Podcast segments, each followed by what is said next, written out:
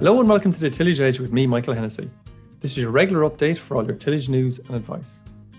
The extreme temperatures across Europe, as well as the war in the Ukraine, are constantly bringing our attention to the importance of food production. Europe, especially Eastern Europe, plays a hugely important part in supplying feed to the world. As we've seen over the past 6 months with the Ukraine, any disruption in grain supply reverberates quickly to world grain markets. Traditionally, the biggest disruptor to this supply was lack of yield, therefore less grain to be exported. Romania borders Ukraine and is also a very important exporter of grain through the Black Sea ports. So today, I'm again delighted to be joined by Jim McCarthy, who's farming in Romania, to give us an insight into the harvest and also a view on grain supply in his part of the world. Jim, when we spoke last, you were very worried about the lack of rainfall. As you said, you were short of a huge amount of water. How did your spring crops get on since we spoke last? If anything, Michael, that situation actually got worse. All the east from third of Romania basically has had it from the 1st of September to the end of June, has had its driest one period on record. At the end of June, Michael, all our farms were between 220 and 250 millimetres of rain from the 1st of September last. So we started harvesting on the 1st of July. Those wheat crops are grown with 220 millimetres of rain. So our wheat shields are down 43%. That situation is continuing to worsen for soybeans and corn because the corn is getting huge temperatures at a time that's very vulnerable. Once you get to 32 degrees, corn pollen becomes very susceptible to not producing feed. And so we've had with 34, 35 for 15 days, and it absolutely devastated things for corn and that. I mean, there's quite a few guys after taking corn for silage. In the west of Romania, in Timisoara, that area, Rad, where there's very good farming and very good land, they got more rain over winter, and their wheat and rape was good, but they got a week of 41, 42, and it's just devastated our corn and sunflowers. And I think this is what's worrying everybody here is the huge surge in temperatures. Okay. You know, we get 34 or 5 degrees for a day or two and it'll be over, but to get 15 days of it, and we're now back into that again. That is the one, that is the big concern. So go back to Jim for a second. Did you get all your spring crops in and they emerged and you actually had a crop in frop of you to hopefully get, if you like, a crop out of them? Did that happen? Michael, okay. we have great seeding capacity. We have great seeding capacity, and so we really get on with it. To give you an idea of the capacity we have with the four big seeders, from morning of the 5th of April to the morning of the 20th of April, they seeded over 16,000 acres. Wow. Four seeders. And so that was great help. We have about 80 hectares of sunflower that didn't emerge because we're all the time taking on new land. And it's always up to the last minute for the swapping contracts and problems with it. So it's about 80 hectares of sunflower that didn't emerge. But we got 50 millimeters of thunderstorm in that area. And we bought some short cycle sunflower and we reseeded them. Now, will they come to anything? I don't know. The sugar beet is just amazing, and how stuck the weather's to date, I can't believe. You know, we seed 120,000 seeds a hectare. We've got 100,000 plants, and they're very uniform. And the beet is very nice, considering it's only had, 10 inches of rain. Do you have any access to irrigation at all, Jim? Or no. Is that something that's we don't, Michael. Now, there was in this area, quite in the time of communism, quite a bit of land irrigated, but all that system was basically the whole lot of the infrastructure was stolen. All the pumping stations, all that, when communism collapsed. There is, as you know, I'm very involved in the investment world. This thing with all the big hedge funds that, the irrigation is the answer to the maiden's prayer. Well, it's not, because irrigation is fine. It's a huge capital cost. But the problem with irrigation is you can only venture down that road if you've got a very secure water supply. For instance, the three biggest counties for irrigation in the southeast of Romania yesterday morning stopped irrigating because the Danube has gone too low. They were pumping all the water out of the Danube, and the Danube is too low. And so now you've guys who have crops at very vulnerable stages, who've spent a lot of money on inputs, who spend a lot of money in irrigation and have no water today. That's a really tough situation. Yeah, it sounds pretty horrendous all around there. So if you were to kind of take I suppose to give our listeners a little bit of a view on it, you were very much saying that your part of the world, just around the eastern third of Romania, is pretty bad. But if you were to look a little bit further around your overall region there, because I think we are hearing that in the Ukraine, it's very dry apart from all the other kind of compounding issues anyway, but it was very dry anyways. But is that entire region going to end up in a much, much lower harvest all the way? Michael, the yield of maize is dropping like a stone by the day. The projection was for Romania to produce 15 million tonnes of maize, grain maize. That yesterday was forecasted at 7.9. Wow. And it stretches. I've got a friend farming about 200 k's south of Kiev, and that's all the way right across to him and further on again. So this is a very large area, and it's all across southern Europe. I call them our supreme leaders in the EU Commission. They just fail to realise how vulnerable food supply is as climate change, the effects of climate change kick in, because it's hotter and drier than any of us ever witnessed before.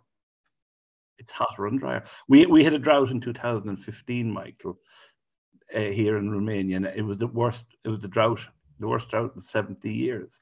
But now, a few years later, we have a worse one, because we have 220. In 2015, we got 310 millimeters of rain in this period, 1 month ago. And I don't think we're going to get 100 millimeters of rain over the next month. And I'll be very happy if we do, but I very much doubt so. This drought will be worse, and the average temperature will show as well as being much higher. So, what's the for maize, which is a massive crop at your part of the world? What's the critical? I mean, is time running out for that in terms of rain, or is it gone, or where is that? Is it show more? Michael, unless it gets rain, the yields will continue to fall. We have a lot of very nice maize. Really nice, that could yield 6 tons if it got some 1-2 decent rains, but you're looking at 3 tons if it doesn't. We have the sugar beet is becoming a big issue for us, because the sugar beet takes all the water right up to the time you harvest it. And so Michael, look, here's the thing we've got to do. We've got to all change, get smarter rotations, move completely to no-till, judicious use of cover cropping, where we didn't kill cover crops early enough, gave us a bit of some problems as well, but they've done a great job in weed control, so we know we're on the right path, but we got them in years like this, we got to terminate them a lot earlier. But, this year is just so extreme, it's really, making a lot of people scratch their heads and say, hey, food security mightn't just be as easy as people think. And, we have this huge green agenda in Europe and just moving toward that. The farm to fork strategy, there has been no impact study done on that, okay? And so if you take here in the Balkans, Bulgaria, Romania, Ukraine, a lot of people, the pension for the elderly is 200 euros a month. In Romania, in the month of June, we had 15% inflation. And if we have our leaders trying to cut food production by going organic, Michael, our wheat shields are down for 40%, but our organic wheat only produced 57% of what the conventional wheat produced. Yeah, this is no surprise, I suppose, to many of our listeners. It's a difficult. People are very concerned, Michael, around the drop in grain prices, because of the opening up of the Ukraine grain supplies. The market is still at the level, which was an amazing level for all of us, at when the war started. I got some very good slides from StoneX yesterday on this. And so the market is still, very, very high, considering where we've come from. Now people will be disappointed because I gather winter barley yields at home are disappointing, But it's this is the way it is. So, and like this, the whole grain problem is across all Southern Europe, all southern Europe, even in France as well. And grain prices are, I mean, sugar prices are huge. I mean, we saw for 2021 at 26 euros a ton. We then get a price adjustment the following June based on the price of sugar from October, November, December, January, February, and March. We ended up getting 36 euros a ton. So our base price for this year moved from 26 to 36 euros a ton. And we had a meeting with the factory last week, and they're saying, well, actually, we're signing contracts forward at about 800 euros a ton for sugar, which means the price at 16% will be 46 euros a ton. You know, so like the whole food thing is, it's not as plentiful as people think it is.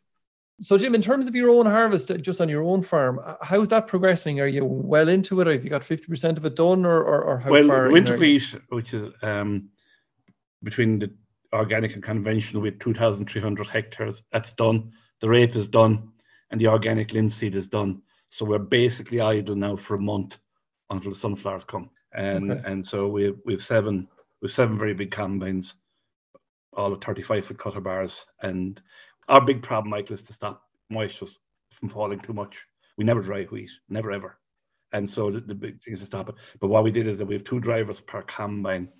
And we actually work very long days. So every driver did every second day. So he came in at 6 a.m. and he drove till 11 p.m. And so if you're the combine in the field at 7 o'clock and you combine till 11 p.m, and you've chaser with each combine and a good supply of trucks, then away you go. And it just goes to show what scale does for you, Michael. Our frontline combines are the newer combines, that they will now go, the soybean and the sunflower will come together in a year like this. So 4 of them we have soybean headers for them. We have 2 McDons, which are brilliant for soy and for wheat and for rape. And we have 2 standard soybean cutter bars.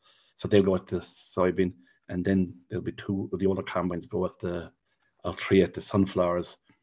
And then the 4 good combines, when they finish the soybean, they will go into the corn. We'll only run, like last year, we produced 42,000 tons of corn across all our companies. And so we only harvest with 4 combines, but we harvest night and day because these combines will knock out 50, 60 tons an hour. So the actual logistics of hauling it, particularly, now we have 4 intakes, we take in grain in 4 places within the business, but even still, when you've got 50, 60 tons an hour coming off, you know, you need huge logistics. And, you know, you're talking about any day taking 2,000, 2,100 tons. The other thing, Michael, you know, I think the listeners will be interested in the combine usage. When the Tillage and Land Use Society were here with us in 2018, there was a new combine in the shed. That combine today, after finishing wheat, has 4,300 hours on the engine. Oh, we have 2 combines we bought in 2014 for the 2014 season. They both have now been scrapped, in that they both have over 6,000 hours, and they're actually starting to crack internally. They're so worn. So we get enormous utilization. We have to keep very low costs, Michael. You know, we lease everything and write it off over 5 years, and we just get, because we can give plenty of help and good help. The drivers come in 6 o'clock Monday morning, which they were harvesting maize, and 2 drivers then 12 hours each until 4 o'clock Saturday evening, when we service everything, and we don't work Sundays because we get so much fine weather, and away you go. And we get the same utilization of tractors. We got a new Case Puma on the 27th of April, went to work on a new sprayer, and on the 30th of June, we list the hours on everything, and had 615 hours done. New tractor. Right, okay. We have 2 Pumas who are on sprayers literally permanently. They came in February 2018, and they have 10,000 hours in them now. So our machines die with us, you know. We actually have 2014 quad tracks that are worn out, absolutely black, worn out. Oh, one of them's got to be scrapped, actually. You know, mm-hmm. So, and it's great, Michael. Our leasing costs, we're able to run because of this, the scale of things. Our leasing costs, we buy all the machinery through leasing. It's 100 euros a hectare or 40 euros an acre, I mean, I've had two groups of Irish people here with me recently, and they've been absolutely gobsmacked at the amount of machinery. But actually, when you spread it out over 15,500 hectares, it's a very low cost per hectare. And that includes buying grain dryers and everything. And so we have just installed another 55-ton Alvin Blanch dryer. And this year we won't need it because there won't be that amount of maize to be dried, and there won't be it won't be wet as well. Last year was a tough year, drying maize. Certainly for everything you've after saying so far, just I suppose in terms of the harvest and where that's going in terms of efficiency of your machinery, you probably do need that built into the system, being in a relatively low cost scenario. And I just wanted to kind of come back around maybe to the yields for a second. And I know we talked before about forward selling grain and that. How do you manage that, given the fact that I suppose, look, here in Ireland, we could almost for most years, one year with the other, kind of say our average yield is going to be reasonably good. But when you're talking about a swing in your yields there, that you're talking about of 40% down in your wheat, and you don't know where your maize is going to be, how do you balance that in terms of trying to forward sell at some of those really nice high prices that were there? Well, you're just very careful. Certainly you don't sell more than 40% forward, and you'd sell less than the maize. What we sell, Michael, is we sell what we need for cash flow for September and October. The market usually here bombs out completely in September, October. Now we need money to run the business, and we need money for rent in September and October. So that is what we sell forward. And this year it was maize, some maize, and a lot of sunflower sold forward. We didn't sell any wheat forward because since we spoke last, our concern all the time was around wheat quality. And so we're selling all milling wheat. I wasn't prepared to sell wheat forward until I knew what I had quality-wise, because you can get fairly significant penalties. Now, the good thing is we'll get significant bonuses, because strangely enough, some of the wheat actually turned out very, very well. And so it was really great quality milling wheat. And we've quite a lot of that now. We have some rubbish as well, but the percentage of rubbish is far smaller than we expected. And looking forward then, Jim, just to, in terms of the next year, as you're saying, you need a cash flow for September and that to try and get crops going. What way do you see, or do you view your, I suppose, fertilizer is going the wrong way and prices are probably going the other direction. What way do you see it? What way do you view that in terms of forward buying fertilizer, I suppose, and your cropping decisions for next year? Michael, I think what will be happening to a lot of farmers here in Romania, we will certainly drop back from, we grow about 40% maize, 40% of our land is in maize. That will drop back to 33, 34%. We'll increase the sunflowers a bit because the price is very good. Sunflowers are the only grains that we trade that's traded in dollars, and that's been, in the fertilizer business, that's being a nightmare, because the dollar strengthening is driving fertilizer prices through the roof, but it's driving the sunflower prices through the roof as well, which is great. But the other one, so we'll be increasing that. The sugar beet, because it's so inherently profitable with a huge subsidy and great prices, that will stay at about 2,500 acres of beet. It's just tweaky one way or another. We have bought all the DAP, all phosphorus forward that we need. We got to buy some can drop down there in June for a little while to 560. We got some can at that. We have some UAN in stock. So yeah, some of the DAP cost us $1,100 a ton. It's painful, but there you go. There's no other choice. You got to suck it up and see. And we're ready to rock and roll. And as I said, we don't have to use potash, which is a huge saving. More of the land would be no-till. Huge thing coming from that. The way we're using water, absolutely eye-opening. What's happening with that? And on we go. And any bit more rain, we'll be flying at these prices. The thing is, Michael, we've designed our system around a very low cost system. We have very, very low costs, and we can. It's very simple. I don't mind sharing this with people. Like, our machinery repairs and maintenance is 50 euros a hectare, and our leasing is 100 euros a hectare. So our machinery costs are so low, and we can buy inputs at the right price, and we don't have to use huge volumes of inputs, and we don't, because the risk factor is too big for going out, using huge amounts. And so, you know, we can break even at a very low point, and that's what you do in this case. And talking about risks, Jim, there, certainly there's this part of the world. A lot of people would view the, I suppose maybe the amount of grain that's trapped in Odessa and the various different ports there coming out of Ukraine, and the recent deal that was done between Russia, Ukraine, and Turkey as a broker. Certainly some parts of the world would see that as a great thing. Other people, I suppose, farmers would kind of say, "Jesus, this is a bigger risk. What's going to happen to prices?" What way do you view it, or do you have any insight into what potentially might happen there? Is that grain going to come out? I think, Mike, you really hit the nail on the head, the two views. We get an update from a brokerage in Constanta every Monday morning. They issue we pay for it, an information document, you know, a market report. And there's two trains of thought. Firstly, the one is that the Russians have got a great deal. All the Ukrainians have got out of this is the market has opened up and they can sell their wheat. But the Russians have got far more in that other ships are all free to work. They will get access now to the SWIFT system to get paid for their grain. So that's a huge plus for them. Now they're going to get money as well. And then the thought is, now this has been clarified today and tomorrow, but the Russians have huge stocks of fertilizer, seeds in different ports. Like there's a big stock in Constanta of Russian fertilizer that's sanctioned. That all that's going to become available, and the Russians have huge stocks ready to go, and that they will be shipping like hell from now on into the market. The more cynical train of thought is that there's 30, 40 ships close to Odessa that can't move because of the war. The mines have to be cleared. Some are filled with grain, some are to be filled. The port staff have to come back, repairs have to be done. So it's going to take a while to open up.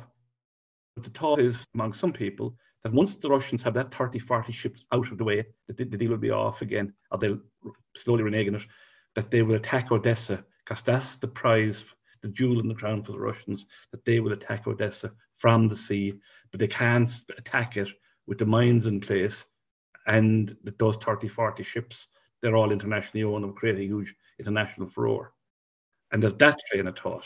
And I think, Michael, the thing that people need to realize about the grain coming out of Odessa, there's some double counting going on in the whole grain picture thing at the moment. The Russians are now claiming they've got a 91, 92 million ton harvest. Everyone else says, no, it's 79, 80. That 11, 12 million tons is all the grain from the eastern Ukraine that they've stolen. And they're shipping that now out of Mariupol. And so that is a couple standard. Ukraine has three ports open. If there was no war, if there was no infrastructural damage, if everything was perfect, those three ports with a push would manage 20 million tons. That's nowhere near what the Ukraine need to solve the problem. So this game isn't over yet by any stretch of the imagination. And so, you know, it's a, you know, the and I think, you know, the way the Russians have behaved and all this, that the greatest indicator of future behavior is past behavior. So I wouldn't. But I think the tillage farmers need to be realistic, Michael. 400 ton euro wheat for pig farmers and chicken farmers. This is not sustainable. And what kills the man, Michael, is high prices. I mean, there's a shortage of chicken in the market here in Romania at the moment because people haven't been filling their chicken houses at the contracts they had with the supermarkets. They just couldn't buy the feed. Tillage farmers, we've got to be realistic. Look, and I think so. I think in fairness, I think most tillage farmers here in Ireland were pretty pretty conscious that it wasn't going to last, couldn't last, and you know, they certainly had their eye on their farmer neighbours, especially I suppose the pig guys here, who were losing money hand over fist every month, and it was particularly acute for them. You know, and there's only so much money you can lose. Jim, as always, look, thanks very much. No problem. So that's it for this week. My thanks again to Jim for joining me on the podcast this week. I again want to mention the new nitrates rules, which require all tillage land to be double cultivated no later than 14 days after harvest to encourage green cover. This cultivation is to encourage volunteer growth to trap free nitrogen in the soil and prevent this nitrogen leaking into rivers. This will prove difficult for some farmers, and we await the final text of the nitrates rules, which are now very much overdue. And we hope there may well be some amendments to these requirements, but until these are published, the existing rules stand. Finally, don't forget, if you enjoyed the podcast and recommend it to a friend or colleague, And as always, review and follow on Apple Podcast or Spotify so you never miss an episode. And for more information, go to teagras.ie. I'm Michael Hennessy. Thanks for listening. I'll be back next week with more tillage news and advice.